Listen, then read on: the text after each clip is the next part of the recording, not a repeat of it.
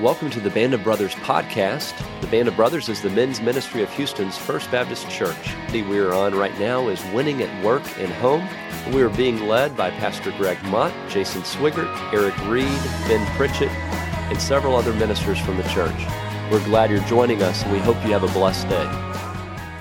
All right, this morning uh, we're going to hear from uh, the amazingly talented Jason Swigert. He's going to be our, uh, our speaker for the day. So we are going to spend some time right now uh, praying for him and for our time together, and then we're going to get underway, and I'm going to put the mic down. All right? So if you would just bow your head with me real quick here. Father God, thank you, Lord, for this day. Uh, thank you, God, for being more powerful uh, than any storm or anything in life uh, that comes our way, God. Um, I ask, Father, that you'd bless this time that we are here. Uh, this morning, and that you would speak to our hearts and just penetrate right to the core of who we are as men uh, that you would speak to us uh, about about women is what we're talking about today, Lord. And uh, you understand women very well, God. Uh, sometimes it's easier for us to solve a Rubik's cube than it is to figure out a woman. And so I just pray, God, that you just open our eyes to what we need to know about the women that are important in our lives. Uh, I pray that you would speak mightily through Jason, that you'd bless his words, and that you'd help us all to, to stay awake, not because Jason's a boring speaker, but because um, it's, it's an early hour, God. And so I just pray that you'd be with us and that you'd bless this time. And it's in your holy name we pray. Amen. Morning, guys. How are you? You sure? How are you? Good. How many of y'all get up this early at 5 or 5.30 every day? Anybody? Most of y'all. Y'all are authentic men. That's good. I know these guys who talk about, oh, I had to get up at 6.30 today. I'm like, get a life. So Glad you're here today, and um, we are going to um, do a little review of last week, uh, or not last week, several weeks ago now. How has it been? Three weeks? Two weeks? Okay. Since Pastor Greg was here, and since uh, you started, and then we'll move in, move in today. Hurricane Ike. Man, we got iked. We, uh, I, I, this is a new thing for me. I've been in Houston 20 years, but we never had one that actually kind of came and hit. And when Rita came through, I was an authentic man. I was away for four weeks on my sabbatical and so my wife did the whole evacuation with the kids, took all the pictures down, all that kind of stuff. And when I came back, by the time I came back, every all the pictures were back and all the all the debris was gone. And I was like, well, what was the big deal? So this time I got to have a little experience. I boarded up my front door, has some glass in it, kind of wiggles sometimes. And so um, I called Mark Bradley, who's back there. He's one of my neighbors, and he know he's an authentic man. He knows everything. Paige goes, call Mark, call Mark, call Mark. So I called Mark and. Um, so he told me how to board up my, my door, and and uh, and I did. I wanted to put "Yikes Ike" on it, but I didn't. I thought that was a little cheesy, so I just put the board, and it protected us, and I felt like a man. So, and then I couldn't get one of the screws out, so I had to call Mark and say, "How do I get the screw out?" Serious? Okay, never mind. Y'all wake up. Um, uh, you know what we're going to talk about, and what for the next several weeks or the whole our whole time together really um, has so much semblance of a hurricane. Really, marriage um, or relationships. And so, if you remember the week of the hurricane coming, um, it was pretty nice. Even the day the hurricane came, came I kept seeing uh, Travis, and then our neighbor is David Paul on Channel 11. I'm not pushing him, but um, and then Channel 2, we watch all of them. But um, but they were saying, you know, the winds are coming. It's just, it's out in the Gulf. It's 500 miles, whatever. And it was like, this is a beautiful day. I mean, it was incredible. And so my kids were out playing. We're like, why did they cancel school? And then all of a sudden, it hit. And I think so many times that's how our relationships, especially marriage relationships, are at home because everything seems to be going well. We're kind of on this, uh, there, there's something brewing out there we're not even aware of because our surroundings are just sunny. You know, humidity might be low and uh, there's a cool breeze, and um, which means you. Um, that was another joke. Um, man, y'all are difficult. You know, no wonder Beth Moore does so well. The girls are just so relational. They're just listen and, and laugh. Um, anyway, and then all of a sudden, it, it, it, you're in this huge storm, and you kind of go, where did that, that come from? And some people um, look at the signs and prepare, and then some people don't. And as it passes, we're, we're kind of confused by that, almost dumbfounded, like, how did, why did my tree fall down in my yard? I didn't, you know, I heard it was coming, but um, I didn't prepare. And then just the question, who has power? We got power Sunday finally, and um, I think what we're going to be about for the next several weeks is really um, reigniting and reconnecting to the power source that we need um, in Christ um, and the Holy Spirit for our marriage relationship in particular to win at, at, at, at home. And so that's, that's what I'm talking about the next three weeks. Um, is the marriage aspect. And so, if you're not married, if you're um, if you're single, that's great. Take great notes because you are going to be much more an authentic man and ready to go than some of the guys are, even in their marriage relationship as they've been married for several years. Okay, so let's kind of let's kind of jump in and we'll we'll get going. Um, I want to tell you a story about a guy um, who was driving through Mississippi, and um, he was driving along a road and he saw a sign that said "Talking Dog for Sale." And so he, he passed it and he thought, that's interesting. So he turned around and there was a, there was a man there and with the sign in the yard. And he said, I, I see this sign. Do you really have a talking dog for? He said, I do. It's in the back. And he said, well, come, I want to see it. So they walked to the back and and he goes up to this dog and um, he, um, he, starts, he starts talking. He says, Can you talk? And so the dog looks up and he says, Well, as a matter of fact, I can. And so the man says, That's amazing. And the dog said, Yeah, when I was a puppy, I realized I could talk.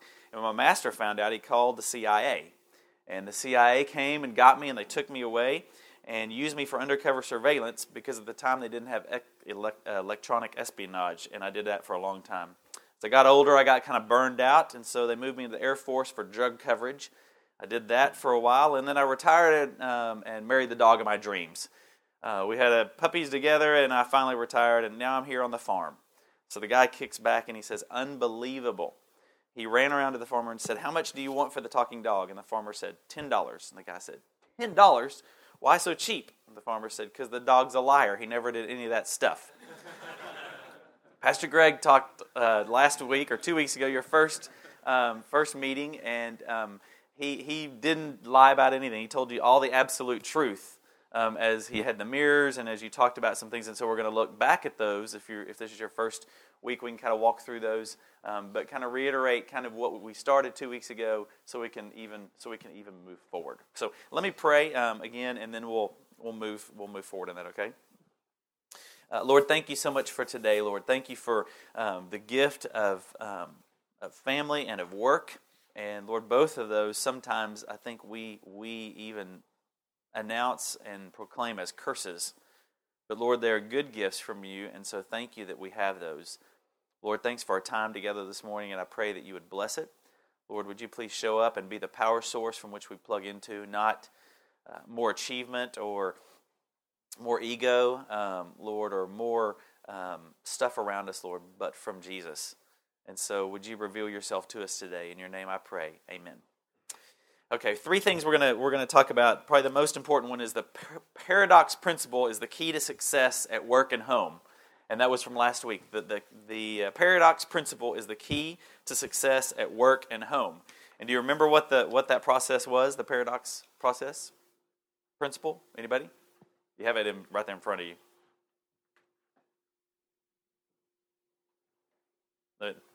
Die to live. Anybody got that? Okay. Maybe Greg did lie. Just kidding. Um, die, die to live. Okay, um, and that's where you humble yourself to learn something new outside of yourself because you really do not get it in this life. Okay, but you finally figure it out what you need to do, and then you die to yourself a little bit. Okay, by dying to yourself a little bit, it delivers back to you more life. Okay, there's uh, Saint Francis of Assisi says it's in dying uh, that, or it's in giving that we receive. It's that kind of thing. If we die to self, we become a little bit less selfish. Um, do something um, to die to ourselves, then we receive life from that. It's, it's, a, it's a paradox. Um, and because of that, uh, we talked about uh, the uninitiated man hears that, and all he hears is the word die. He hears the negative part, the die. Um, and he resists the principle because he thinks manhood, real manhood, is getting your way. Okay, I had a little experience of that last night, and I'll tell you that in a few minutes. It's a little, little better, better fit of a bad illustration. Um, but we hear that we, we think sometimes that that um, being an authentic man and a real man is is pushing to get our way, and then when we've got our way, we have we've done it. Okay, um, so we don't like that that die part, but we discover over time that it brings us a lot of pain. Um, if you're real honest about it. On the other hand, um, the last session we talked about the initiated man, the man who finally gets it and understands this principle, is the man who's learned that death to self is a small price to pay for the life and the success that the temporary death pays back to him. Let me read that again. Um, it's a man who has learned that death to self is a small price to pay for the life and the success that the temporary death pays back to him. That's why when an initiated man hears die to live, he hears the word live. Okay? Um, so die to live. It's a great, it's a great principle, and I think it's a great thing to model, and it goes against everything in society and what society says that manhood and marriage and relationships is about. Okay? The second reminder is beware of the great nullifier. Beware of the great nullifier. Okay, uh, last uh, time y'all met, I think Greg had two mirrors, and we have a we have a mirror for work and we have a mirror for home, and we can go look in the mirror at work, and we can it can say we can say mirror mirror on the wall, how am I doing, you know, in my masculinity today or at work or whatever, and, he, and the answers back and it says you are doing a great job, you are you are it. Did y'all say that? I know Elliot's does. Um, and then we go to the one at home and we ask mirror, mirror on the wall, how am I doing in my marriage? And it says, you know, the big L, you, you are the loser today. Um, or maybe not that bad, but maybe you're not doing quite as bad. Which one do we listen to? Second one. It doesn't matter. You can go to work and it can say no. It can say you're doing a bad job and marriage is good, but it's the the great nullifier. It's the one that says you're not winning that we listen to, and that's the one that that we that we um, we integrate into our lives. Um, and so uh, the, the, thing that happens then is the pain and the failure of the one will always nullify the joy and the satisfaction of the other. Uh, the pain and, um, and, failure of the one will always nullify the joy of the satisfaction of the other. Um, I don't know if y'all feel like that. That's this is what I was referring to a while ago. Last night I had a great day. Had a great day, or well, pretty great day. It was pretty wild. Um, but it was a good day. It felt like I got a lot accomplished. And um, then my son, my oldest son, Chambers, I have three boys. He's eighth grade, and um, he had a game last night and football game, and um, so I went and watched him. He did great. Um, and they whooped him, and so that was really fun. And um, I stepped out of my comfort zone. I videoed the game for the coach, and so I'll probably get a call today that I didn't do it right. I did miss the whole first run back of the kickoff that was a touchdown, but other than that, I got everything and me going, go James, go, go, go. Um, but anyway, so I got home last night and it was very late. We have three boys. Harrison is uh, our middle, he's 11, and then Preston is our youngest, he's 8. And so we went to Whataburger on the way home because it was late. So at 9, about 9.15, I'm still sitting at Whataburger because the whole west side of Houston is at Whataburger. Um, so we finally get our stuff. We go and we make a plan. You know, Preston's going to eat. He's still got a project to do. He should have been at bed at 7:30. So um, he was going to get in the shower, do his project. All that fell apart when I got home. I mean, every boundary was pushed. Jimmy has three boys, so he knows this. And so I did what every wonderful Christian, godly man do. I totally lost it. I was so frustrated, and so you know, basically everybody's mad at me, and they're all mad at each other, and and um, and it was this exact thing. It was like no matter how good the day was of work and home, um, that. So when I sat in bed last night and looked and said, "Okay, Lord," to reflect on the day, that's what that's what stung me. That that's what I'll remember about tomorrow is that Dad was a real jerk right before everybody went to bed, which was supposed to be a sweet time, and that nullified everything. So I woke up today with a huge guilt on me and feeling bad, and I'm okay. I got over it. So, um, anyway, the great nullifier. The third thing is true happiness for a man is winning in both, okay, at work and home. One of the two won't do. Um, and so we always need to remember that that um, for every man you must win at both, and that's I think that's God's plan for us. You go back to the story of Genesis, and it sets that sets the pace for that because God gave uh, Adam three assignments in Genesis. He told him he had a work to do, um, and so Adam had a mirror of work every day to look in. Okay, he had a work to do. The second thing is he had a woman to love. Her name was Eve, and so he had his mirror of home as well. And God didn't say do one of those well and do one of them, you know, without me. He said do both of them, walk with me on both of them, and they should both be good. And then the third thing is that he told him he had a will to obey, and it was God's will. It wasn't his own will. And even in Genesis, it can be simmered down to this phrase: it was die to live. Okay? It was to do God's will, to love his wife, and to and to and to work well. God's will was to die die to live. True happiness in masculinity is is to succeed well, not perfectly, but well at work and at home. Um, God, I think we in our society we we think that God exists to help us do life better. Okay, That's not why God exists. That's not why God created us. God created us, and He wants us not to do life better. He wants us to do life more fully as He intended it, and that means walking with Him, which means winning no matter what we're doing. And so instead of just God being uh, uh, either a coping mechanism or some, some kind of self help thing to make my life better, it's really for us to glorify Him by winning at work and at home. So um, those are the reminders of the first session. So little little synopsis of that, and so let's move into um, to to today's. Okay, um, we're going to look at a, the turn our attention to the mysterious world of women, and it uh, it is pretty mysterious, um, and sometimes it seems to get more mysterious um, more often than, than you think. In the musical My Fair Lady, it's an older musical. Some of you guys that are younger are like, I don't know who what that is, but it's a it's a musical from the '60s, um, and a guy named Rex Harrison was in it, and he was taking a uh, a, a, beggar and um, turning her to into a lady, and he was basically they were proving that an environment can change and, and, mold a person to, to ultimately what they can become. So, anyway, that's just a little background. But he's got a friend named Pickering, his butler, and he has this interchange with him, and he sings. I'm not going to sing it, I don't think, but um, and he, he sings a song. But these are the words he says Would you be slighted if I didn't speak to you for hours? He's talking, comparing to Pickering to a woman. Would you be livid if I had a drink or two? Would you be wounded if I never sent you flowers? And Pickering says, Of course not. Then Harrison says, Then why can't a woman be like you?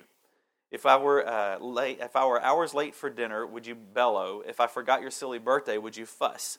Would you complain if I never, if I took out another fellow? And Pickering said, never. He said, then why can't a woman be like us?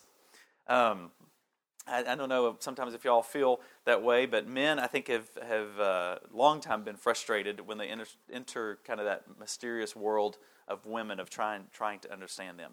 And um, just when I think I've got it down, I've the, the new thing happened. So I've been married 17 years this next year. It's incredible, but I can really, really relate to that in, in a lot of ways. So look at your outline, and we're going to start moving through it. The first thing is that immature men assume women see life as they, as they do. Immature men assume women see life the way they do. Okay? Common masculine mistake, but it is a, is a major mistake. Robert Lewis tells us a pretty hilarious story um, the guy that wrote this, um, of his first Christmas with his wife. I think they've been married 33 years now, but he says the first Christmas he, he uh, they took all this time to get the most special Christmas gift. And so he, uh, his wife comes out and they've set this mood and we're going to exchange gifts with each other. And, and she hands it to him and he opens it and it's, it's fishing gear. He's a big outdoorsman in Arkansas. And so he's just in heaven. It's like she knows me and understands me. Get this fishing gear. So he hands her an envelope. And after she had hit a home run with him, hands an envelope, and he's so excited. He's going to watch her open it, and he's put so much time and thought into it. And she opens it, and it, it's a, it's a year membership to a health club. And she to, he says she totally loses it, and he can't ends up this big fight, and he can't understand why. He loves to work out; that would be something fun they could do together. And she's totally insulted that he would give her uh, uh, you know, something to the fat farm, basically, or something to go work out because she doesn't look good, obviously, or he wouldn't be giving her health club membership. Um, and so women think different. We, we uh, immature women, uh, men assume women see the life like, like we do.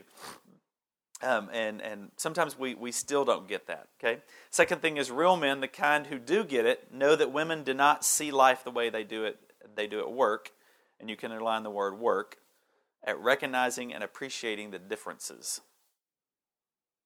Real men know women don't and work at recognizing and appreciating the differences. Um, this is not only the conclusion of marriage counselors and social scientists everywhere in the world, but also the wisdom that's been around for hundreds and hundreds of, of years.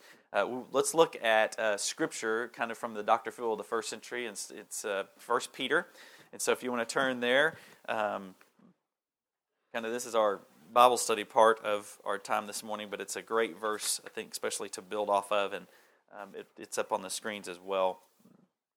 But it says, Husbands, in the same way, be considerate um, as you live with your wives and treat them. I'm reading out of NIV, and that's not what's up there. And treat them with respect as the weaker partner and as heirs with you as the gracious gift of life, so that nothing will hinder your prayers. Um, let me read um, read it from up there again. Husbands, live with your wives in an understanding way, as with a weaker vessel, since she is a woman, and grant her honor as an equal partner in the grace of life. Okay? Understanding way um, since, since, she, um, since she is a woman.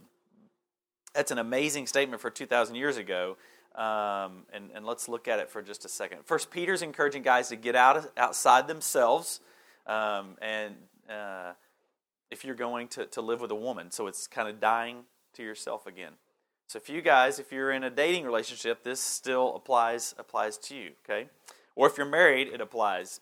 An understanding way is the key. That phrase, live with her in an understanding way. In other words, don't assume anything naturally. Don't assume anything naturally. And why? Because she's a woman and she's not a man. Okay, she doesn't think like you. She thinks different, she feels different, she acts different. Her world is different. Look at this slide with me, and this shows me shows you a little bit. It is a comparison of going to the Gap to buy a pair of jeans between a male and a female. Okay, they both enter the mall at the same place. If you notice, the woman is the red, and she goes into every single store before she finally gets to the arrow, and she's at the Gap. Okay, the guy he walks in and goes to the Gap. Okay, that's how that's how we shop. Most of us don't go shop for the whole day. We I, I don't call Jimmy Glotfield and go, "Hey, Jimmy, you want to go shopping today?" Um, you know, and then we go to the food court and we go by and look at the cute things. We, I might say, hey, you want to go to Sports Authority? I got to get a helmet. I mean, and then we go get it, and we might look around something in there, but it's a little bit different. So uh, it says that women, the female, the time for females is three hours twenty six minutes. It costs eight hundred and seventy six dollars. The male is six minutes, and it costs thirty three dollars. Okay? We think differently in the way the way we do things, um, and that's a great thing. It's not. It shouldn't be a frustrating thing. It's a great thing. So we're going to need all the outside helpful understanding we can amass if we're going to win, uh, win at home and be successful in that realm. Uh, your wife or your girlfriend's a woman, and you need to live with her according to and, and in an understanding way, just as Peter says. Secondly, look at look at the verse again. It says, "Beware of taking advantage of her." Um, and it, we can go. Can we go back? Sorry, Eric. Can we go back to the verse? Sorry, buddy. There we go. Thanks, Mark. Um, there you go. Well, it doesn't it doesn't say that overtly, but it but it says um, that she is the the weaker vessel. Okay, and that is not a bad thing. That doesn't mean that um, she's any less. That women are unqualified. Um, that they are um, measly and uh, anything like that. Um, it just means that that physically, um, raw power um, never makes a, a, man. I mean, it never makes makes a woman, and never makes a man either. Um, but we're to be understanding and understand that women um, are not to be dominated or intimidated, but they're to be loved and led, because they um, God created that relationship um, to be that way. Okay. So here's two timely kind of insights. When it comes to a woman, what you don't know will always hurt you. What you don't know will always hurt you. Um, Paige and I, we were married. We've been married 17 years. I've been at First this November for 13 years.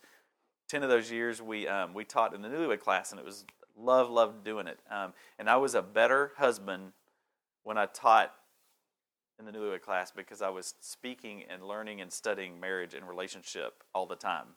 Since then, we've gone bad counseling, everything, and we're, we're you know we're into it. So what you don't know will always hurt you. Be a student of your wife and be a student of how um, God has created her. Second thing, when it comes to a woman, men get down on what they are not up on. Men get down on what they are not uh, up on. Some of the brightest, smartest, most talented men of the world have struck out in life because they refuse to heed that wisdom. Okay? You, you, men get down on what they're not up on. It's kind of this, this student thing. Let me read you um, this, uh, this true story about this couple. Let me give you an example. It's an extreme example to make a point. It's from the life of a young man named Robert Howard. In many ways, Robert was a man who had it all. Some of you have maybe heard his name before, but he was a great athlete, a two time All American at the University of Arkansas. He was a two time Olympic track star in the triple jump. He had a great mind. He was about to finish med school. He was married to a bright, intelligent young woman by the name of Robin, who was in medical school at that time and in residency. In fact, she was doing a chief residency in neurosurgery.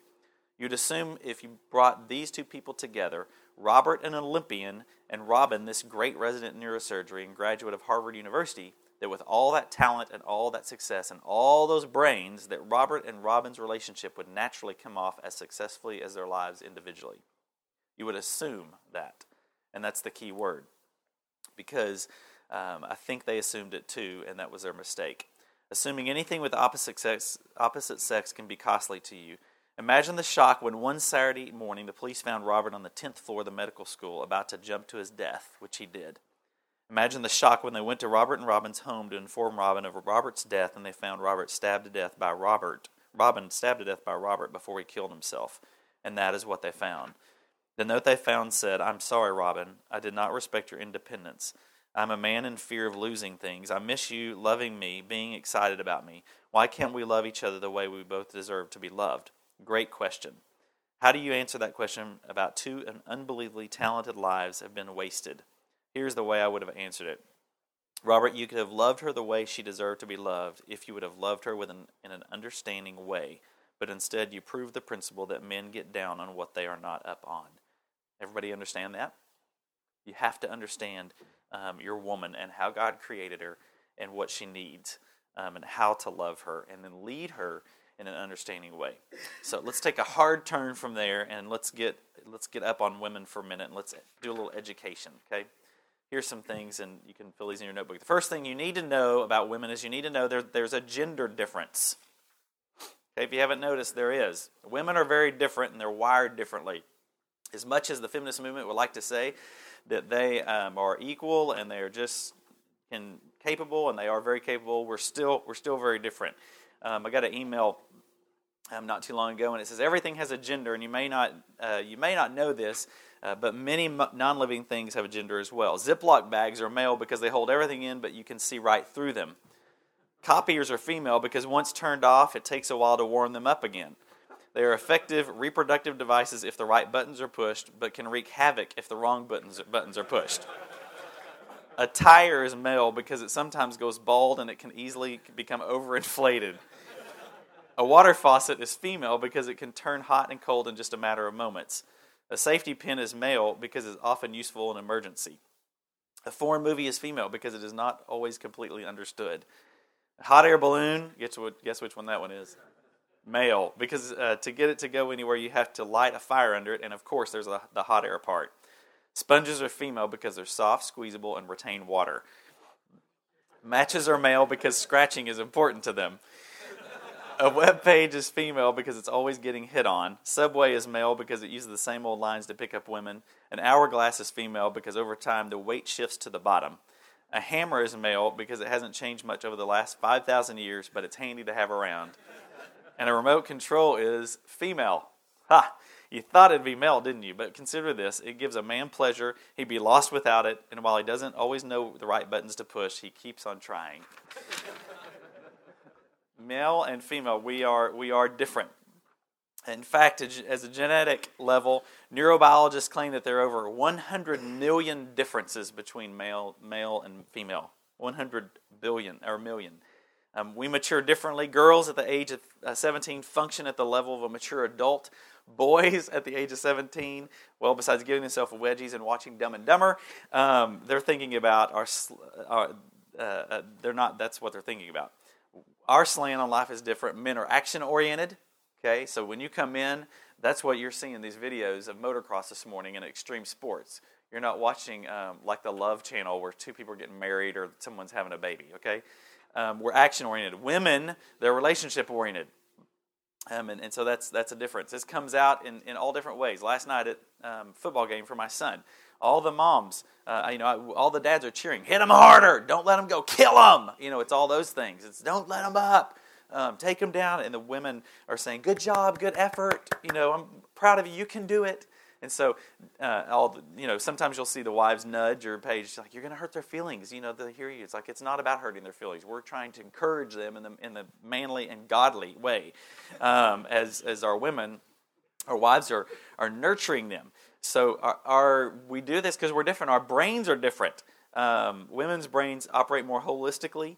Um, we have two hemispheres of the brain, and women's brains operate more globally with both, both hemispheres working together. Um, it's almost like a high speed computer, um, they work that fast. Um, and that's why women's brains are able to take in so many more things than ours. Um, men's brains operate more specifically in one hemisphere and then jump to the jump to the other one. I have this great visual. I could not find it, but it has all the hemispheres of men. It's hilarious versus a woman. But anyway, you can kind of think on that. But I do have another picture of a brain more like a computer. This is it. There's an on and off button for a man, and for a woman, there's all these other other buttons um, that that are constantly that they can they can go to and um, at any second can uh, can can jump around. It moves back and forth because of that. Men can focus on um, one one focus on one thing real intently. Um, there's a great book called. Uh, women are like waffles and men are like sp- I mean I'm sorry men are men are waffles and women are spaghetti and it, the whole thing is how um, how women, men and women think because that's how we're compartmentalized like a little waffle you know it has the little sections and so we, we were in one section then we go to another section my wife calls it drawers you're in your you know work drawer or you're in your eating drawer or whatever um, which I'm in that a whole lot um, and women are like spaghetti; it's tangled. Everything is intertwined. You know, they can go from this point A to point Z, but they go through you know five alphabets to get there, and that totally makes sense. Makes sense to them. Um, I tell you this because women's brains are like radar; they're constantly surveying the landscape and picking up every item. Men's brains are more like a laser beam. We get intense and we focus. Um, and that's why, you know, when you're watching TV or you're doing something and your kid or your wife asks yes, yes, and then you have no clue what they asked you or what you promised. Um, uh, that's also why, when it comes to something as intimate as, as lovemaking, a wife can be with you and enjoying you sexually, but her radar's up, and so all of a sudden she's thinking, "Did I put little? Did I make t- little Timmy's lunch? You know, are the kids asleep? Is the door locked? What's the noise in the backyard? Is that our dog barking?" Um, she can do all those and s- still maintain the integrity of the moment um, at the most inopportune time, she can say to her husband, "Honey, did you hear that?" Um, and that's that's radar. Um, she's asking that of the laser beam man, who at that moment has shut out every reality in the university except one. And I'll, you can figure that out. So men and women speak differently as well. Um, I've got, a, I got another little thing. When when uh, when your wife says, you know, things are fine, it's fine. Uh, this is a word we use at the end of any argument that we feel we are right about but need to shut you up. Actually, this is what we say. Never use fine to describe how a woman looks. That'll cause you to have one of those arguments. Five minutes. This is a half an hour. It's equivalent to the five minutes that your football game is going to last before you take out the trash, so I feel like it's even trade. The word nothing. This means something, and you should be on your toes. Nothing is usually used to describe the feeling a woman has of wanting to turn you inside out, upside down, and backwards. Nothing usually signifies an argument that will last five minutes and end with the word fine. Go ahead with raised eyebrows. This is a dare, one that will result in a woman getting upset over nothing and will end it with the word fine. Go ahead, normal eyebrows. This means I give up, or do you want to? Uh, do you want? Do you do what you want to because I don't care? You will get a raised eyebrow. eyebrow. Go ahead, if, if in just a few minutes, followed by nothing and fine, and she will talk to you in about five minutes when she cools off. Loud sigh. you know that one? This is not actually a word, but it's still often a verbal statement, very misunderstood by men. A loud sigh means she thinks you're an idiot, and at that moment and wonders why she's wasting her time standing here and arguing with her over nothing. Soft sigh Again, not a word, but a verbal statement. Soft sighs are the ones of the few things that some men actually understand. She is content. Your best bet is not to move or breathe, and she will stay content. oh, this word followed by any statement is trouble. For example, oh, let me get that. Or, oh, I talked to him about uh, what you were doing last night. If she says, oh, before a statement, run, do not walk to the nearest exit. She will tell you that she is fine when she is done tossing your clothes out the window, but do not expect her to talk to you for at least two days. Oh, as, uh, as the lead to a sentence usually signifies that you're caught in a lie. Do not try to lie. Do not try to lie more to get out of it, or you will get raised eyebrows. Go ahead, followed by acts of unspeakable that I can't bring myself to write down. That's okay. This is one of the most dangerous statements that a woman can say to a man. That's okay means that she wants to think long and hard before paying your retributions for whatever it is that you've done. That's okay is often used with the word fine and used in conjunction with raised eyebrows. Go ahead. At some point in the near future, when she has plotted and planned, you are going to be in some mighty big trouble. Please do. This is not a statement, it is an offer. A woman is giving you the chance to come up with whatever excuse or reason you have for doing whatever it is that you've done.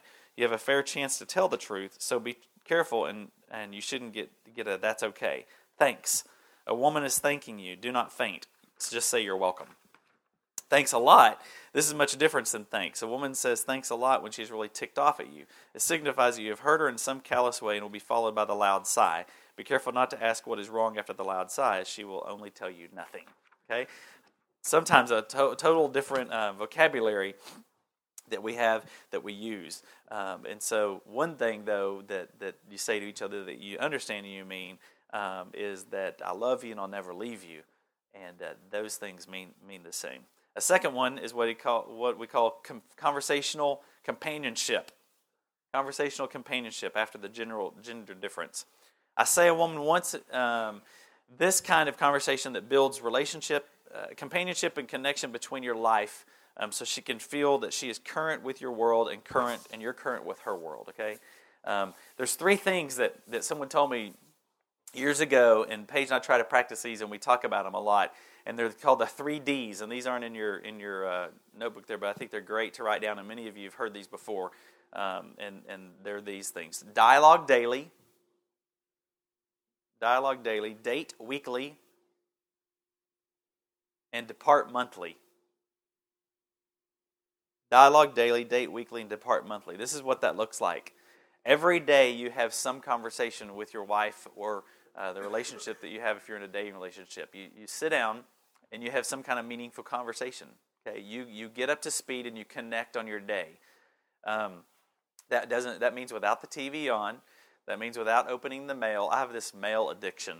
Um, when I go home, I like to go get the mail. It's going to be junk and bills, and it's going to be depressing anyway. But I always do it, and then I want to look at it. And so the kids are running wild. They're wanting my attention.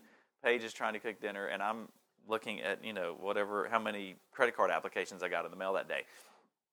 Um, and so, but but to sit down and really connect. If you have kids, that means that you know what you, you don't you don't try to talk with your kids around. You let them know that that's the important relationship is is your marriage. Not they're important too, but also um, that they need to see that modeled of how to converse with each other, and that's that conversational um, companionship that he's talking about. Second thing is date weekly.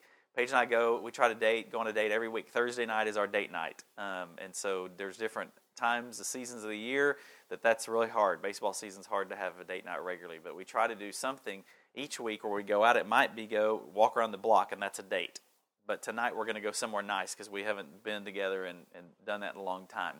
So I called her yesterday. I emailed her, little saucy email, said, "Hey baby, you look hot this morning. I wanted to call and email you to see what you're doing tomorrow night, see if I could take you on a date." So she emailed me back and says, "I'd love to go out tomorrow night." So I said, "Okay, be ready at this time. I'll pick you up, and I'll take care of the babysitting." Um, and then uh, she doesn't have to. I don't say, "Okay, find a babysitter. If you can find somebody, we'll go." Um, I find somebody, which is easy now because our oldest son can keep him. I just tell him he's keeping his brothers, um, and we and we go out.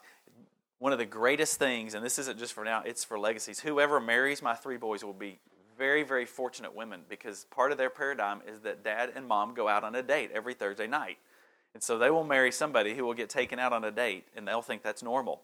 Um, and so, what again? what you do now in your relationship to win at work and win at home, as we talk about win at home, is not for just winning at home tonight and today. It's winning for generations, and it's making a huge difference. So date weekly, and the third thing is depart monthly. This is the hardest one, and it's not go you know to Barton Creek at Austin or to um, Cape Cod or anything like that. It could be just go to Brenham and go eat on the square, um, or you know go to Galveston. Might not want to do that right now, but um, do something and get out of town. It could be overnight, it might be for a day, but just get out of town. I'm a different person as I get in the car and driving down either I 10, I 45, 45 north. Something changes in me. I, I relax. Um, I'm become approachable. I'm nicer. I mean, it's all those things because all the and, and my wife needs that from me to just shed that to where we can connect on that level. So the three Ds are easy to remember, and some of them are, are easier than others to, to emulate. But I would just really, really encourage you as that need for uh, conversational companionship. It's a great step in that way. Okay. A third great need of a woman is significance. Um, and I got to whiz through these. Let me give you some other uh, word other than significant. It could be the word value. Um, you, your wife needs to know that she's valued. or she's honored. Okay, is another is another way, and that what that means to honor someone is you put them before you, um, and you you let them know that. She needs to know that she's valued and she has significance. The fourth thing is she needs affection. And again, that is not just physical affection, that's a great thing. Um, but it's, it's, it's the word treasuring, and you might want to write down that word. But your wife needs to know that she's treasured. And there's, there's lots of ways, ways to show that. Um, affection, I love affection. Um, we're going to talk about the five love languages next week. He brings that into this curriculum. And so, my two are words of encouragement and physical touch. I'm a, I'm a touchy guy. And so, my problem is, is um, Paige thinks that always, in my mind, that has to move just beyond affection to, to sexual touch, and it, it doesn't sometimes. But um, I, I, we, we do weird things to show affection for each other and to let each other know that we're thinking about each other. And so we play these games, and I brought some, um, I brought some things um, to, to, show you. We, um, we started this a long, long time ago, and this is Jesus, okay? And uh, we have boys, and so we have a lot of action figures. And don't think because I'm a pastor that all we have Christian action figures, okay? We have Jesus, and we have Moses, and then we have the Ninja Turtles and every Batman and all that kind of stuff too. But these two guys have traveled all over the country and out of the country actually with us. And um, what we'll do is we will hide them in different places. Um, it sounds really stupid, um, but but it, what it says is you're thinking about me. And it all started because my wife used to teach school, and she had a little student that was kind of funny looking, and his name was Oswaldo, and we used to hide, and it was when, when Where's Waldo was the big deal, and so we'd play Where's Oswaldo, and we would hide his picture, and he would be all over. I mean, he went all over the place too, but we lost Oswaldo, so we picked up Jesus instead. So, um, sometimes Jesus has been in the lamp. He's got a scorched, you know, burned rubber arm, and um, sometimes his hands are up when he's happy. Sometimes he's laying down, whatever. He holds pictures. He does all kinds of stuff. But that's not all we had. We also put other stuff under um, under our pillows. We have, if you if you're married and your wife um, is like this, we have ten pillows on our bed, and they go in a certain order, and they, you know, you you put them in the order, and some you hit in the middle, so they poof, and the other ones are flat. But anyway, so um, by the time you take off the, the eighth and ninth pillow, um, then there's there's something behind them. So we have little things like these: "Kiss me, love me, crazy for you, you're hot." We had those pictures of each other. Sometimes it's a it's kind of a suggested night. The little Book of Song of Solomon. Um, we also do things like rats. We have little mice that we hide all over, and um, so we, we found a new one this week, and it's it's been all over this week. And so I put it in her running shoe the other day when I left and uh, she sent me a text. I was in the middle of a meeting and I pictured it. And it said, mouse in shoe, not funny. And so I knew that I had accomplished my goal of her knowing that I thought about her, I treasured her, I loved her, and I scared her. Um, and so, as simple and goofy as that is, you have to, you have, uh, being playful is part of being of treasuring and, and, and being an affection. So f- affection is not just physical. Leaving notes for each other. Uh, we write on the mirror with. Um, I'll write on the mirror on, with lipstick. I'll leave her notes. Um, different places in her car. Um, those kind of things. I send her cards in the mail. Um, it, it, it's, it's still those romantic kind of things. I used to write her notes when she was a teacher. I'd, I'd make her lunch when we first got married, and I'd write her notes. And sometimes I'd write her like scripture, and sometimes I'd like write real risque things. And we were newlyweds, so I did that one day. And her mom, she told me, "My mom came to eat lunch with me today," and I said, "She did." She goes, "Yeah, she unpacked my lunch." She goes, she found your note. I mean, I freaked out. It was like probably like the wildest one I'd ever written. And um, she was lying, though. So that was good. But she got me. But it, Barney, you know, if you have kids, Barney, Barney has a little Barney bag. Well, that's, that's the Swigert bag. So goofy, whatever, but it's a, it's a great thing. Paige loves when I come behind her, affection again, put my arms around her this way without moving my hands anywhere else on her. Just hold them right there. And um, that's a that, and what that says to her is, I'm thinking about you, and gives her security that I love her and I'm not I'm, I'm connecting with her in in kind of a just kind of a random a random way. Okay, um, so those are kind of the four needs probably of every woman woman on the planet. There is a book called His Needs Her Needs by um, William Harley. It's a, he's a he's a psychologist. It's a it's a secular book, but he's a I think he's a Christian. Um, but it talks about the top five needs of a man and the top five needs of a woman, and those are all included. That's a great book just to kind of understand each other again a little better. Uh, then there's a scoring difference between men and women, and we're about to wrap up. Okay, there's a scoring difference between men and women. Um, the women uh, see score the relationship with a man just simply on the basis of love regardless of the size of the love, where men judge it on the size of love. So you can tell your wife you love her, and it's a point. You can take her to Hawaii, and it's a point. You can tell her the meal was good, it's a point. You can kiss her, it's a point. All those things, okay? Um, whereas we're different. You know, you do something for us that, that we think it's a, it's a lot of points. Um, but women are real, real consistent in the in the way they, they score with us. But the points can be lost pretty quickly. Okay, so that's the that's one thing to to know, um, to understand. Um, the last thing is that there's a personality difference. God creates each of us so intricately and interestingly and wonderfully, um, but most of us uh, don't take the time to understand that.